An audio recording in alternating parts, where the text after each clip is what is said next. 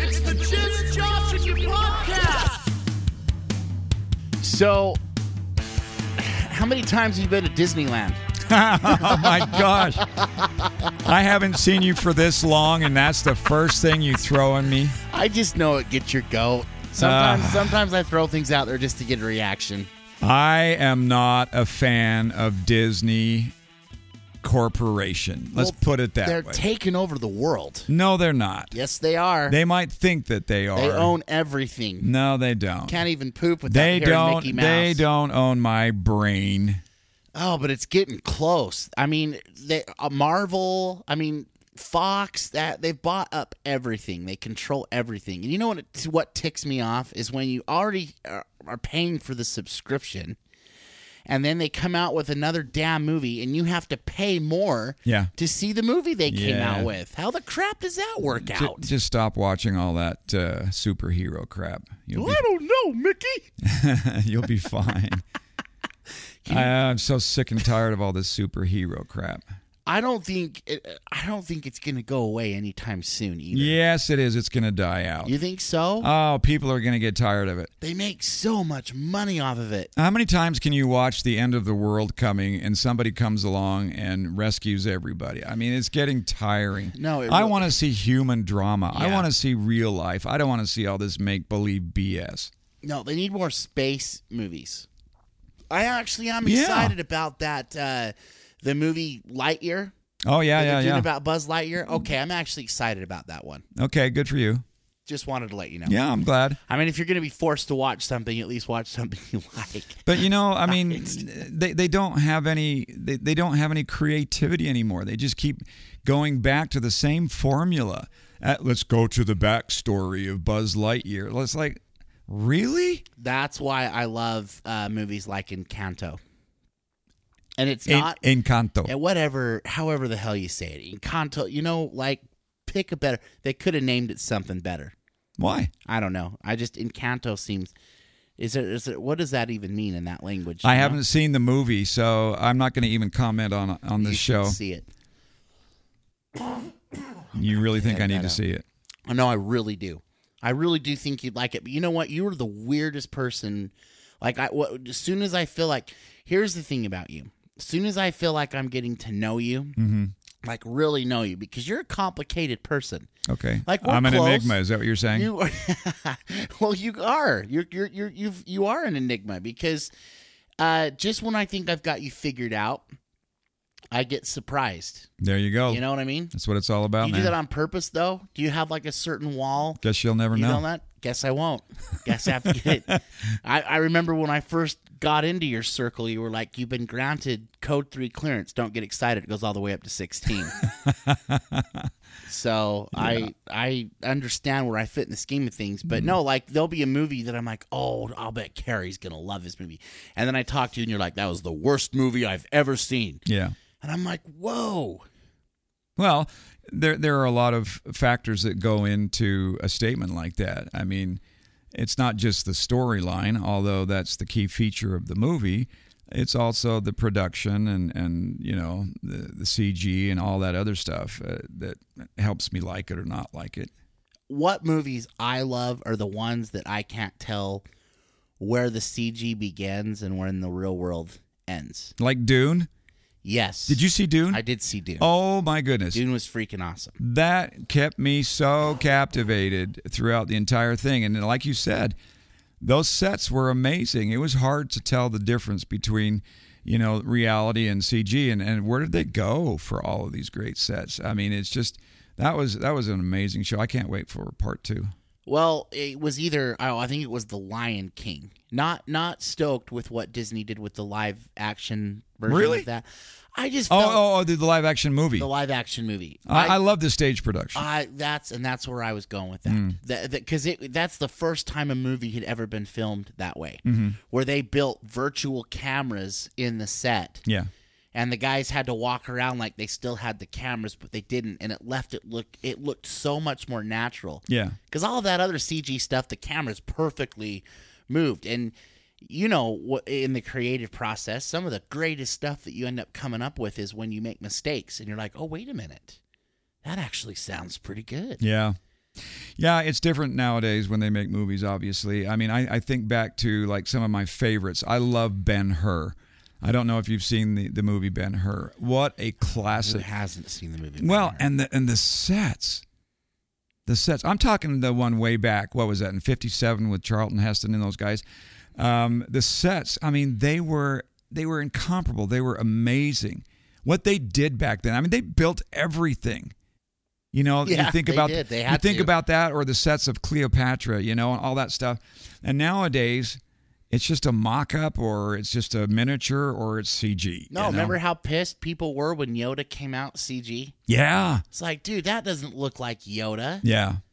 It really didn't. Like, why would you? Why would you move away from the puppet? That's what everybody fell in love Well, with. because they wanted they wanted to show Yoda in in action, and you can't do that very well with the puppet. You think Disney's ruined Star Wars? I don't know that I want to comment on that. I well, I want you to. I'm not a I'm Star Wars you. fan. Okay, I'm not a Star Oh, Wars fan. I didn't know that. No, I'm not.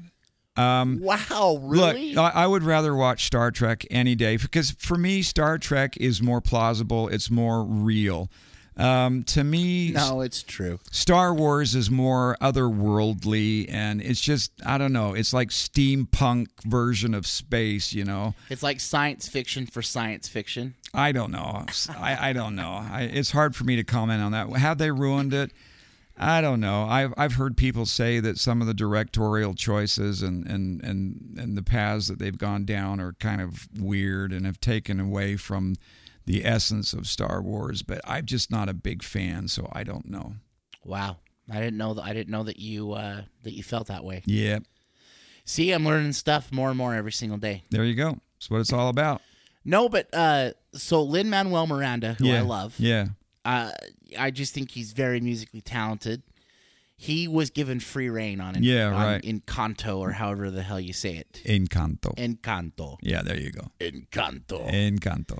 I don't always drink beer, Okay, that's the wrong dialect. but when I do, I prefer Encanto. That's more like Hotel Transylvania. Hey, you know what, man? I don't know how it goes. Okay. Uh, Hotel Transylvania was a good movie. Ah, I love those movies. Those movies were great. The That last one didn't have uh didn't have uh, uh what's his name though? Adam Sandler. Did you know that? No, I Yeah. thought they all did. Nope. This Really? last this last one Oh. he was out, and I can't remember why that that was. No, that breaks the magic of that one. figure that out. But they let Lin Manuel have complete creative Sure, control sure. on the music on it on on that. And Yeah, and he's very I- creative. I think it was great. Well, you didn't like Hamilton though. Um, I, I like. You got to be careful how you throw these words around. I don't like. I'm not a big fan. I'm not a big fan of Hamilton. What is that? I know, but now you're. It feels like you're splitting hairs. Um, what, what we could get into a whole discussion about that, but it's just my opinion. And so my opinion about Lin Manuel's uh, music in Hamilton is worth nothing. It means nothing. Um, but you know, I mean, I, I, I love music. I, I'm really into music, if you will, and I write music and I understand music deeply from a theoretical standpoint and an artistic standpoint. And um, there were just things about some of the music in Hamilton that didn't turn me on. I just didn't. I, I don't know. I just had a hard time with it, you know. And uh, some of the the thematic material of the songs, I I just wondering like, why did you put a song in there about that? I don't know. Well, I hope that you don't ever see a Disney movie that turns you on. That's going to be weird. Disney movies that turn me on. yeah, I haven't seen a whole lot of, of the Disney animated features. I haven't seen I haven't seen Lion King. I haven't seen Pocahontas. I haven't seen a lot of the films. I choose not to. You know what? I I did like that. I wish that they would redo. Um, they'd probably ruin it, but it would still be cool. Is the Prince of Egypt? Oh yeah, yeah. I really liked the music in that. that wasn't Disney though. Yeah, it was. Are you sure? the Prince of Egypt? Was it? Heck yeah. Okay. Kate. Now That shows you how out of the out of the loop I am. So okay, okay here's the thing. Um, I, I I don't watch a lot of those movies. I don't get into them a lot. Um, I, even when I had children, I, I my wife took the kids to see those movies. I didn't go. Shame on me. But uh, it's just me and a Disney thing. But I do love the music. Alan Menken. Oh my goodness, that guy is so brilliant. Um, he, he's seriously one of my heroes when it comes to movie music. I think the guy just has a, a talent and a knack for writing beautiful, beautiful melodies. Well, and I didn't realize until I got into film a little Mm-hmm. bit how the scoring a movie versus writing a score is just completely different. Yeah. because of the time. Oh yeah, it's a process. It's hard. Man, and you, you have you have composers that come in there and and they will put up uh, an offering or two about this is what I'm feeling, or they'll play it for the directors, and the directors will say, "No, well, I don't really like that. I'd like you to take it a different way." And so, being a composer, writing uh, a score for a movie, or an animated uh, feature, or or whatever, it's it's hard. It's really, really hard. It's a stressful process. Um, and I think, you know, sometimes that stress is what makes some of those composers become more creative. Okay, well, I can always admit when I'm wrong. And I and I don't like to be wrong. There was Yeah. a time that I thought that I wasn't wrong, but I was wrong. Oh, yeah. Uh, the music was first of all for the Prince of Egypt was done by Hans Zimmer. Yeah. Amazing. Han- Hans Zimmer. Yeah. Han, Hans Zimmer. Yes. And uh, it was done by DreamWorks. Yes. So yeah, you were like totally right. What what year did it come out though? Oh, gosh. What was that? 96? Ooh, man, you were close. Uh, December of 1998. Oh, was it 98? Well, we learn things new every day. Yes, we do. Thanks, Google. Yeah. We appreciate you pointing us the right way on that one. No, music is so is so uh, it has been such a major part of my life, and Mm-hmm. I can't imagine uh with all of the you you know so much about the theory, the music theory. Will you explain to the dumbs? Um, I'm including myself in that statement. What what the difference is between just learning how to read music and then getting into the music theory. How Okay. important is the music theory? Oh, it's like super, super important. It really is. Um, I mean, there are people that write music out there that don't understand the theory. They go by feel. Yeah. It feels good. It sounds good. And that's great. That's great. But theory uh, takes you at, at a much deeper level. Um, so, um, reading, just reading music, simply reading music, um, is just being able to understand the language of music on a on a sheet of paper. Okay, when you when you read an article, you read words, and they go in a certain order, and they have certain sounds, and there's certain syntax and lexicology and things like that, um, and that's that's reading. Well, the same thing happens with music.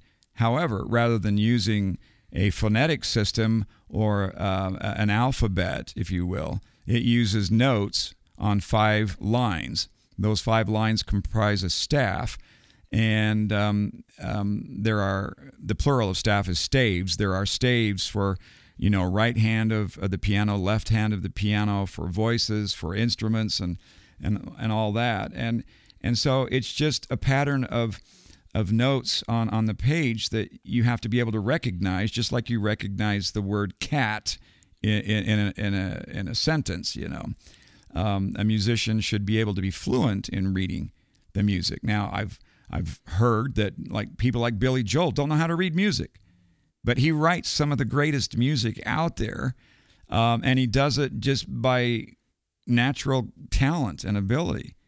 And he does it by feel, I guess, and he does it by by what by what he hears. Um, but that's reading music, right? So it's like reading a newspaper. But theory is actually the structure, the construct of of what makes music music. Now, a good song, in my opinion, needs to have three elements, and people can argue for or against this.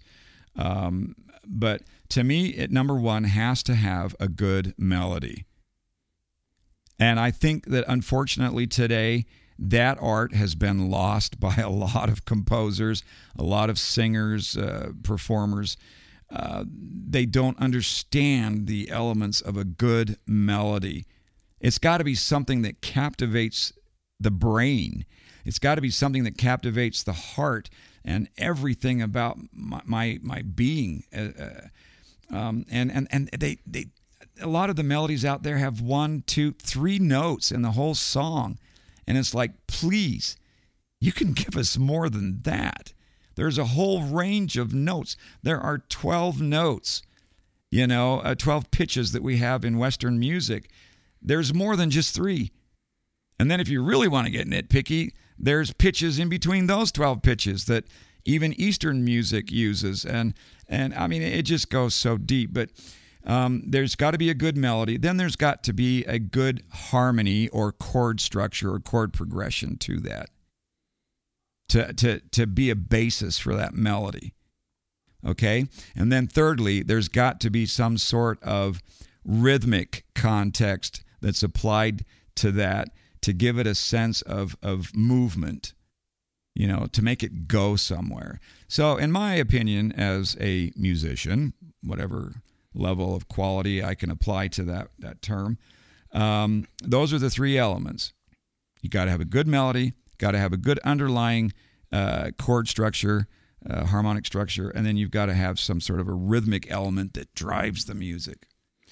Uh, do you know who Rick Beato is? Yeah, I love Rick Beato. I love I love him too. He's got great, great podcasts. he gets on he gets on the new generation of music all the time. Yeah, yeah, and rightly so. So do you think the digital age has kind of screwed us a little bit in that? How so? Well, it's more it's more synthetic. It seems like some of the stuff that comes out, like the beats, come from like a beatbox. It's not someone actually, Yeah, yeah, you yeah, know, yeah. on a drum.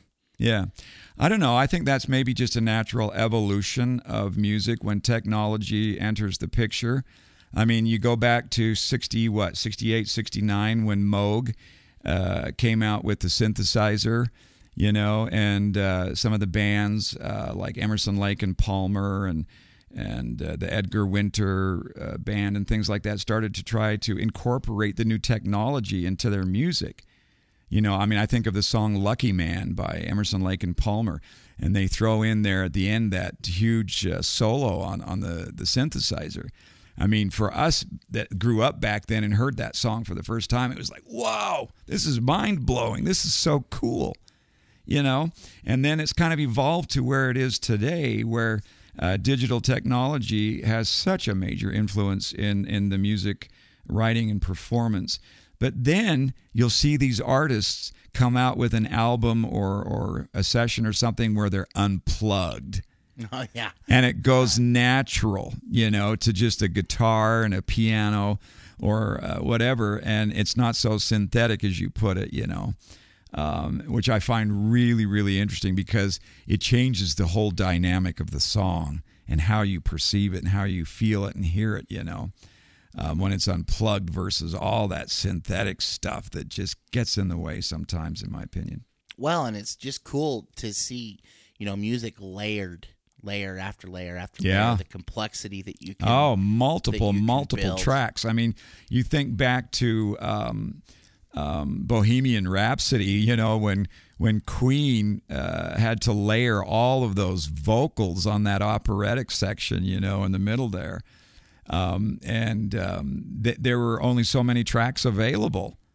and, they had to, and they had to dub over. they right? kept pushing the envelope yeah, you know and um, and nowadays gosh i don't know how many tracks are involved with all the synthetic stuff that It's goes into it's different it's different you know I I- i don't fault it or see it as a negative thing but again i come back to a song has to have a good melody. Just like a movie has to have a good storyline a book has to have a good storyline. If those things aren't there it's not worth listening to. It's not worth reading or watching.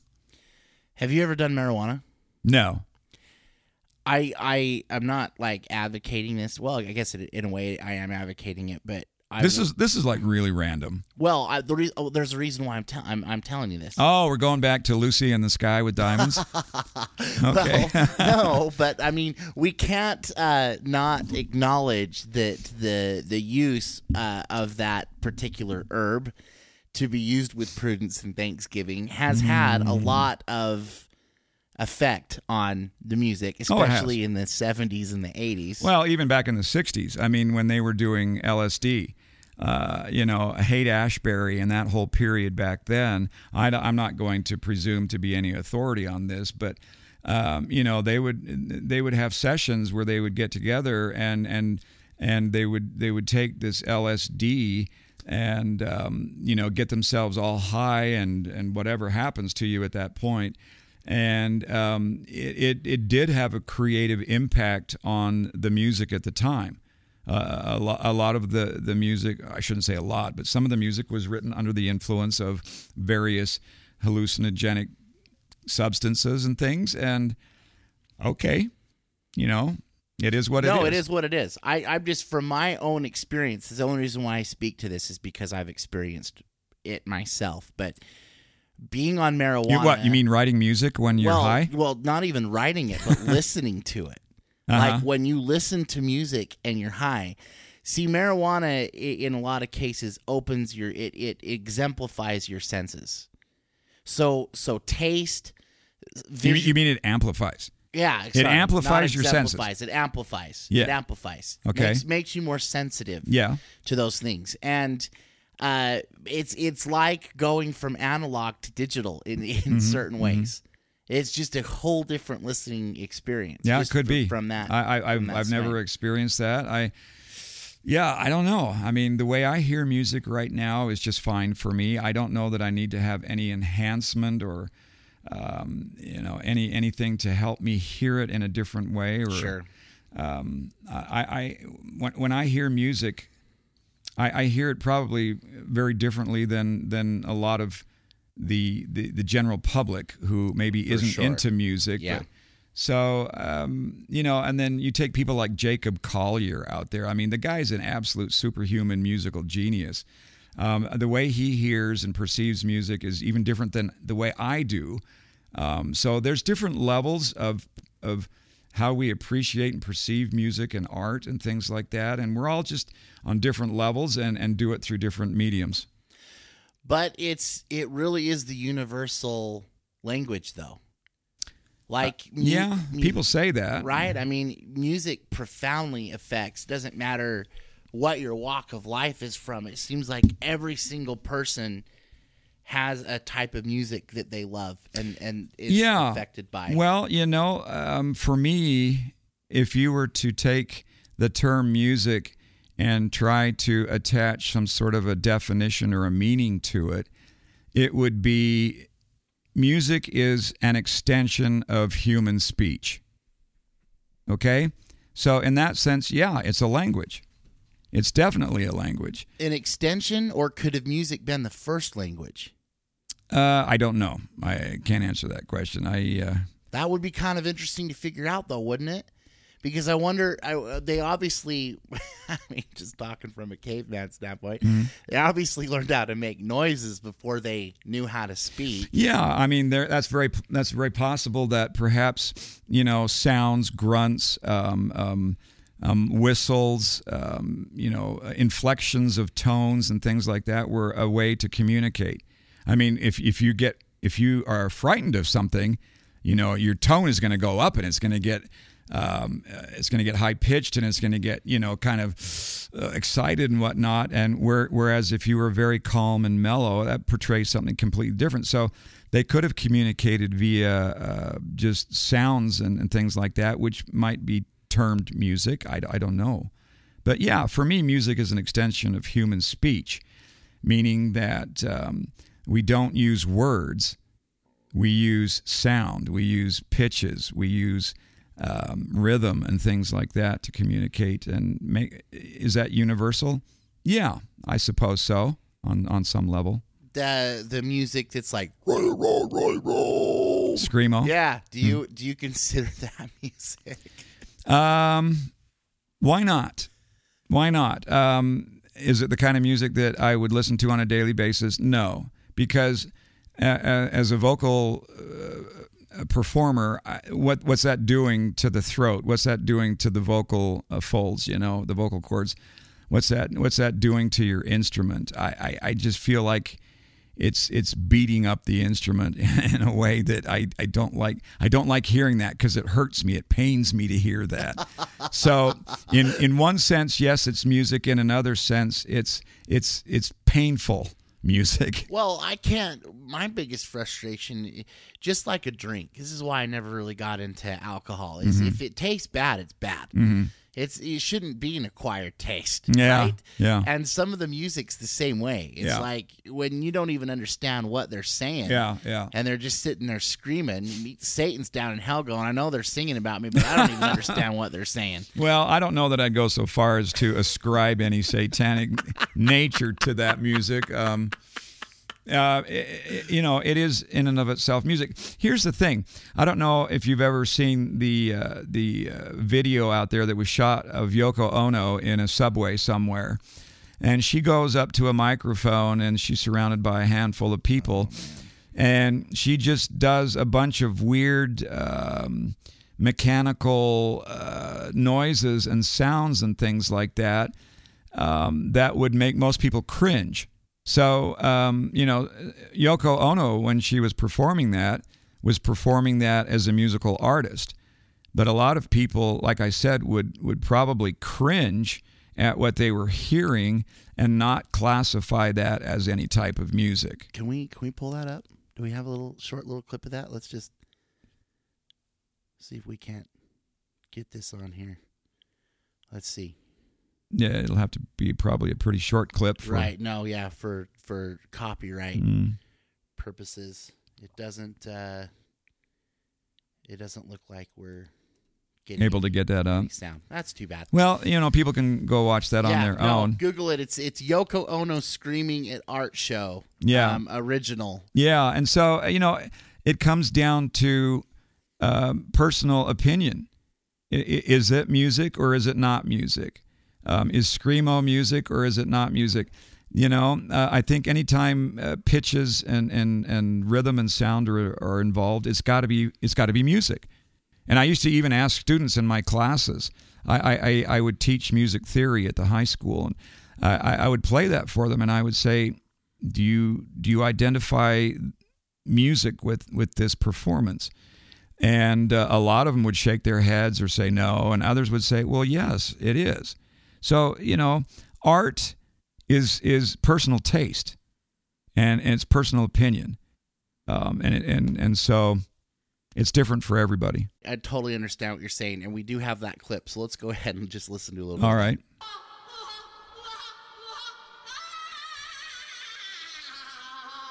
Listen to her form, though. The breath support.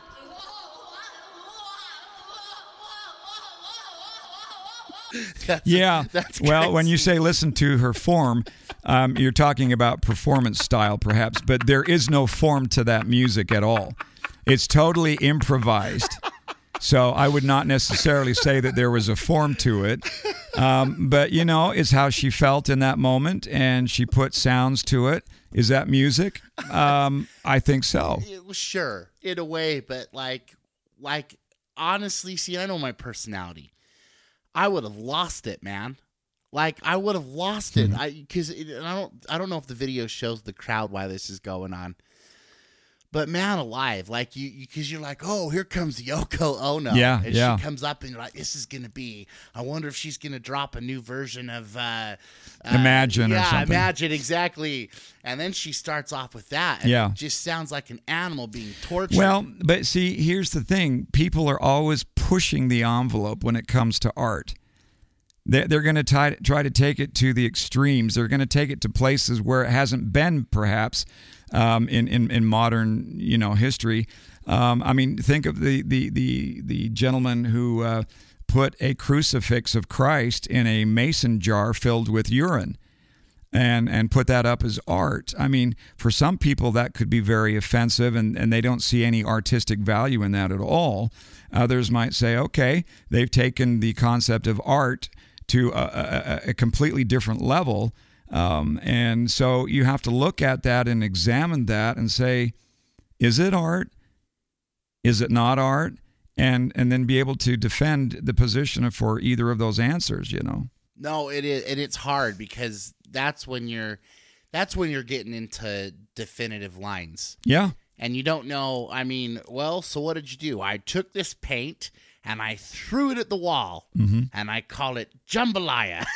and it's like, okay, like I don't know if you could consider that art. I read somewhere that like as far as pictures, paintings go, some of these um art uh artifact things that come out and are sold for just an absurd Uh, you mean like. Hunter Biden's recent painting that went up at auction? Yes, exactly. And how a lot of those are tax havens yeah. For for those people because once they spend that amount of money on it and you're a celebrity, that's why it's worth what it's worth. Well, as long as there are people out there that will look at the art that's being created and say, "Oh, that is art. I'll pay for it," then it's art. That's true. I mean, if you're uh, willing to fork yeah, out the dough, yeah, then it's obviously worth it to you if you're I willing guess to so. pay that amount of money for I that. I guess crap. so. It's like uh, the movie, I, I forget what it's called, um, where um, Kevin Hart's character makes a picture of a Doberman or something, and somebody comes along and pays, you know, like five hundred thousand for this picture because somebody else says, "Ooh, that's really artistic. That's awesome," you know, and he buys this thing, and and it looks hideous. But as long as there are people who are willing to put their money up and say, "Well, to me, that's art," then it is. Well, and that's the catch. That that's the hardest part because people would say that what I'm doing is art. It's it's it's. You mean it's the type of- podcast? yeah, Yeah. It's a type of art, you know. And I'm just like, man, I wonder if you could uh, transcribe what the podcast to what a painting would look like, how that would turn out. Well, I think there are computers that could probably do that probably because you know they have AI right now that is composing music based on on all of the uh, the um, programming that the AI has been given as far as music and its understanding, and it's produced some very interesting things. Really? Yeah, yeah, One hundred percent completely hands off from humans, Yep, like the yep, computers made it yep, themselves. exactly. What does that sound like? Um, pretty good in in the cases that I've heard. Pretty good. So I mean, you know, there's there's some stuff to to look up, and I, I just I I- I love the whole concept of art, and of course, music uh, fascinates me. Out of all of the different art um, categories. Sorry, my voice is a little bit raspy today. No, you're fine. It's, you, I'm I'm glad you stopped smoking. That's good. I've I've never smoked in my life. The only thing I've probably ever smoked was a, a, a turkey breast. All right, here's a little here's a little short example of of oh that's not gonna work. Okay, well never mind. Uh, we'll have to I'll have to research that Yeah. and yeah. talk and talk about that. I had no idea that AI was doing that. Oh yeah. Oh yeah. What do you think of AI? Does that scare you a little bit? Um. Yes. Yeah. I. I. I it does. I mean. I. I'm not scared to the point of uh, what was the movie with um, um, where the robots took over. I am robot. I am robot. I, I'm I'm not scared to the point of it getting to that level where, you know, some uh, s- central uh, computer core is going to take over the world and you know ruin all of our lives. But um, um, yeah, I, I think it's good. I think it's good, but you have to remember that even artificial intelligence is programmed by humans, and humans are not infallible, and humans can make mistakes, and um, so there could be false input or or uh, something that's uh, a misinput that that could uh, cause the AI to go in a certain direction um, based on false information. And so I don't know. I, I get a little bit, I get a little bit scared about that kind of stuff, but not to the point of it taking over the world. I think AI could eventually end up being the the moral the moral compass that we have as a society. How so? Well, it, it takes the emotion out of things and and gives more of a practicality. For instance, I know like uh, Tesla, they're working on an algorithm that if a, a Tesla is going through an intersection and there's someone walking through the intersection and let's say one person is a young boy and the other person's an older woman and someone's going to have to get hit it will be able to make that split second decision and go Okay, now that scares me. Now that scares me because I would never want to hand over a decision like that, a moral decision, to AI. I mean, and speaking of Tesla, you know, they just recalled uh, several tens of thousands of vehicles because they, they run stop signs.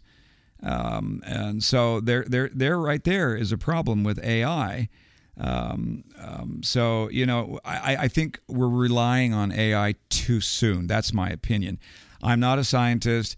You know, I I, I am not a an expert on on this this subject, but I, I just feel like we're rushing into it maybe just a little bit too quickly before it's tested. Well, who said that? Uh, who said it was ever going to be done on an equal basis, What do you mean? where we would grow right alongside with our our uh, technological advances? I don't. Yes, humans. Yeah, I don't think that's possible. That's what I mean. I think I think that we're getting to a point where we're creating far above and beyond what we should be given yeah, so far. yeah, yeah. because we're not handling what we've gotten No. so far very well. No, that's that's that's that's well put. I, I, I feel like uh, social media is the wedge of indifference now that is separating us more than anything Mm-hmm. because we don't have to step outside to have a conversation. We can sit at home in our underwear, right on our computer, and become keyboard warriors and say whatever the hell we want to say. Yeah, and in moderation, things like that are just fine.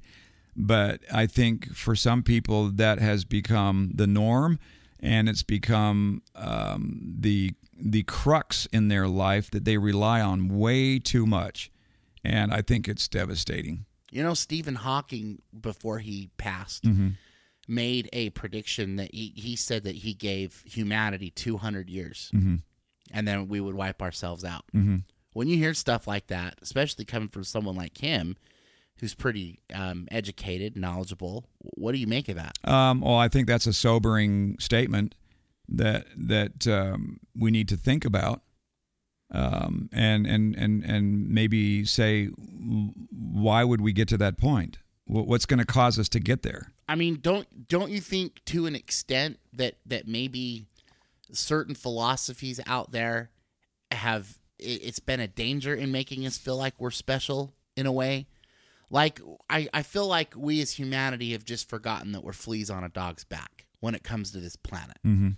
You know, like they everyone seems to kind of miss the broader picture. That we're making ourselves out to be too self-important? Well, we're we're just this little this little spaceship Yeah. flying through the cosmos you know not we- we're just we're just we're on on that scale we're, we just seem to be insurmountable Or we'd like to think that we we are infallible and and impervious to everything, but I think something will come along. It always does to humble us and and draws back to the real reality that we are really not that great. I mean, we're, we're just a bunch of children trying to to make it on the playground here, and you know, do you think we're going to ever become interplanetary Um, not by ourselves. I think that would have to come with the aid of perhaps others on other planets or worlds that maybe have achieved that. I think it would take us quite a while to ever get there. I mean, are you talking warp drives now? Are we going to get spaceships with warp drives that are going to Hey. be capable of taking us to other galaxies? they they say that they're that, that that's completely feasible with with if you learn how to bend space time mm-hmm. Then you really don't have to necessarily travel at a certain speed. It's that bending of space time that gets you mm-hmm. from one place Yeah. to the other. And and that's where I mean I like to think I'm smart, but when you start going into quantum entanglement and all of that stuff, I'm it's really hard for me to grasp that, yeah. that yeah. stuff. That's that's above my pay grade. But it's cool. Like I remember when I first grasped relativity. That is freaking cool. That that you can take two clocks at sea level, synchronize them completely, and then take one up seventy thousand uh, feet in the air, and you're going to have a time discrepancy. Mhm. That is just so cool. Yep. That you can, you know, Yeah, like I said, that's above my pay grade. I mean, they you know that they wouldn't even be able to to have GPS function adequately without putting in that formula, Hmm. that mathematical formula to distinguish the time down here and the time up there. Hmm. Like if, if if they didn't if they didn't work that out, then you'd end up like ten miles off course Yeah, it's a, somewhere. Well, you know, it's amazing what what humans have achieved. It really is. I mean, the things that we've accomplished, the things that we've done, the things that we've created um, in this world. I mean, it's it's mind-boggling, and and to think that just little old us, you know, the the little fleas on the back of the dog, like you put it, um, that we've done all this. It's it's freaking amazing. You know who pisses me off? No, I don't. Me? No, no, not you. Yeah, he's quickly becoming one of my axis of evils. Uh oh. Though is that uh, uh, You sure you want to? Will no, I'm no. I'm You wanna going. Identify this. Yeah, person? William Shatner. What? William Shatner. What, Captain Kirk? Yeah. Why the hell does he get to go up into space? Oh, I see. You're envious. You're jealous. Yeah. You're jealous that he got to go up and you didn't. Hey. Well, because he's an icon and you're not quite Oh, there do You yet. know what? But that's the thing. That's the problem with our frickin' society. What? It's all about the icons, the people that we put up on these stupid pedestals. Like, who gives a damn what? uh Um, who's who? They say is uh, LeBron James. Who gives a damn what LeBron James says? You know what I mean? Like we we idolize these freaking people that are making exuberant amount of uh, amount of, amounts of money because they can play a game well. And then they have an open platform to say whatever they want to, and every, Yeah. yeah.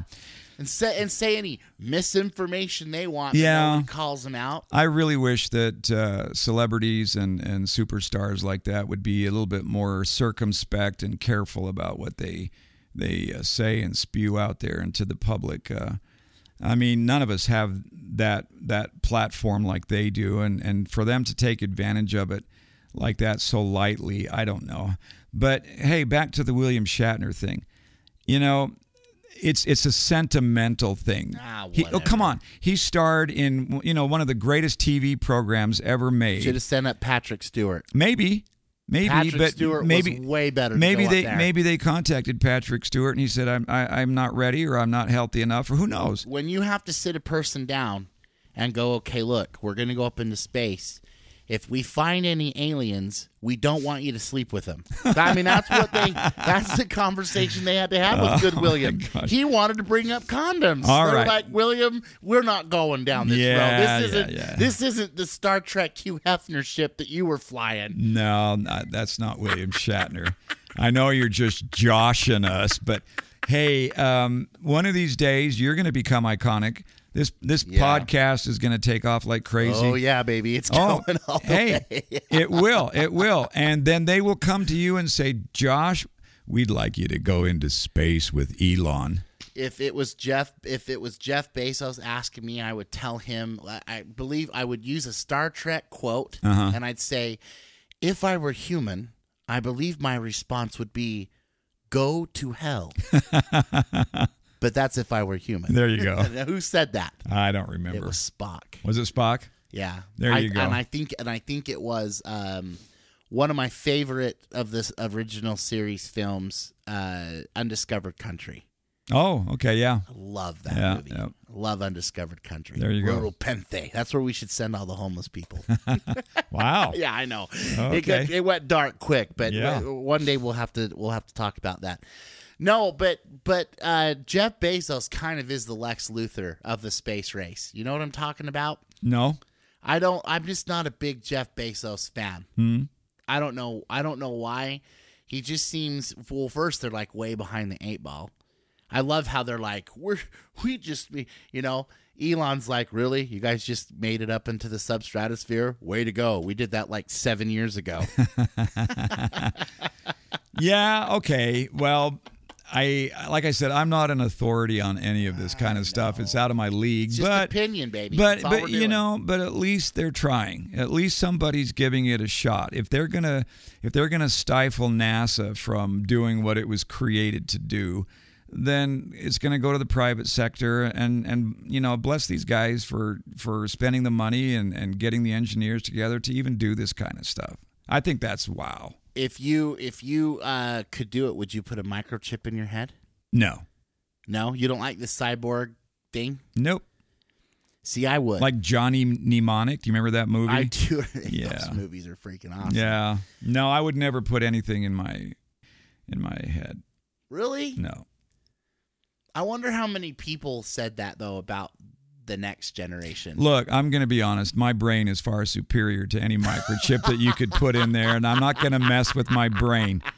Not gonna mess No, with it. yours. You might. You might actually have a good argument there. You've, you've gotten yours figured out. However, there are a lot of other people that could use a microchip. You know I what don't I'm saying?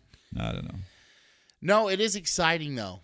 The the well, it's exciting and scary at the same time because technology offers us so many advancements in in other places and then hinders us, I believe, in in other areas. It does. And one of those, I I believe that anything that takes away the human connection I'll agreed. is bad. or or earth connection i think there's a lack of connection to this planet you know people talk about climate change and this and that and the other like they're really concerned but really don't have any connection to the earth at all. I don't think young children are growing up with a connection to the earth. They're sitting in their rooms playing their games and and everything's on a screen you know? Um, I, I, I really think that there needs to be a reconnection to this planet. I really do, and I I, I think un, until we do that, uh, we're just going to be a bunch of people sitting around, uh, you know, like I said, living their lives on screens, and I think that's truly unfortunate. And maybe that comes from going up into space. It you could. saw you saw what a profound effect that had on Mr. William Shatner. Yeah. You know, I met him once. No. Oh, at at a at a Comic Con kind yeah, of thing. he was he was at the Salt Lake Comic Con, and uh, he was wasted. oh, is that right? Yeah, he was. Well, he let's was not drunk. let's, let's no, not let's not bash on no, William Shatner because no, I like not- William Shatner. I'm not bashing. I'm just saying it was one of those. I think in the last in the last time we were together, I was talking about how you don't want to meet your heroes. Oh yeah, yeah. That's that was Oh, one of, you know what I mean? Yeah. You, you build up this experience. Yeah. They mean so much to you. expectation, and then all of a sudden- and then all of a sudden you meet him and you're like, oh, But you know what? Isn't that a good dose of reality that we're all just humans? yeah, it's a dose of reality, and it's also a reminder of how sad it is that we continue to put we continue to idolize Yeah. people that shouldn't be idolized. Perhaps. People are more concerned about what the damn Kardashians are doing and what underwear they have on versus what's going on in the world and what we can do to to Yeah, but I don't think that's help each other. I, I don't think that's a lot of people. I don't think there's a lot of people who are concerned with that kind of frivolous stuff. I think that's purely entertainment for people that are bored. Okay, so let me ask you this. Yeah. Do you think that the world is more evil today than it was, say, a 100 years ago? Nope. Ha ha. Interesting. Why? Um, because I think that uh, humans are humans are humans and always will be humans. And we live the same kind of lives no matter what generation or era we lived in.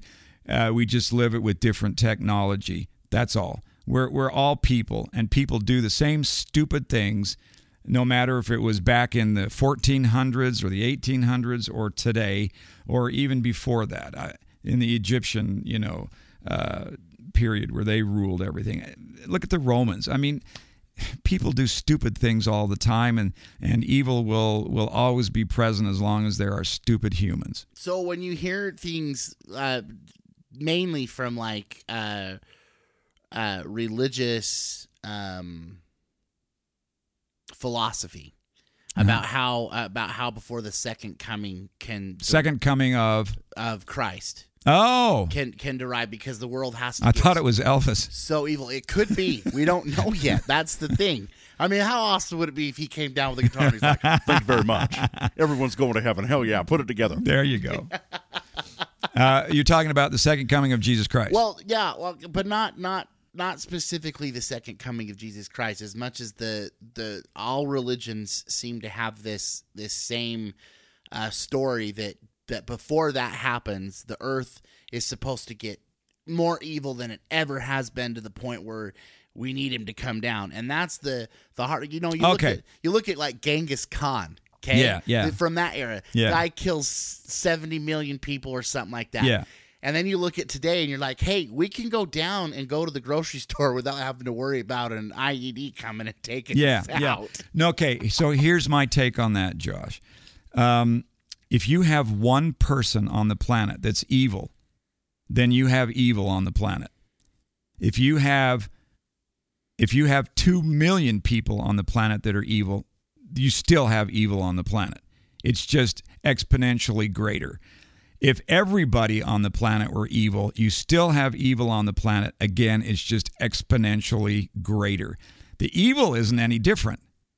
The evil is the same. It's just that there is more of it. So if you're talking about the earth is supposed to get more evil, I think that just means that there are going to be more people that are involved with bad things or or destructive things or hurtful things than perhaps right now. That's what I think. I just think I just always thought it was a silly proposition that that it would have to the the whole the whole basis, the whole contingent on there being a second coming is that the world had to get significantly evil. Like, why couldn't it just be time? to It's already evil. Oh no, it's already Right, evil. It's always been. always, been, Oh, I- I- the will be. world is not evil. Let's let's rephrase that. In my opinion, the world is not evil. I think the world is a good place. I think there are just there's evil in it. There's also good in it. So what's the balance of evil to good? I want to believe that there's more good in this world than there is evil. and I think that there's evidences to, to Oh, I, I think I think completely prove that. Yeah, I think goodness far surpasses the amount of evil that is present. But the evil gets the attention. Well, and we continuously through media and other sources get pinned against each other. Yeah. We we really do. Yeah. Uh, they like they find excuses for us to fight, Yep. and sometimes we're just not intelligent enough to realize what's going on, and we end up drinking the Kool Aid. And that's the sadness, isn't it? If we're not smart enough to see what's going on, that we're being manipulated into these kinds of, you know, situations where we fight against each other or hate each other, whatever. That's sad. That's sad. And that's where it's it's really our responsibility, uh, ourselves as a human being, to to be compassionate, to be loving, to be empathetic toward everybody, and not and, and not uh, be manipulated by anything, any government, any media, any anything. But there are people that are too gullible and they give in to that stuff.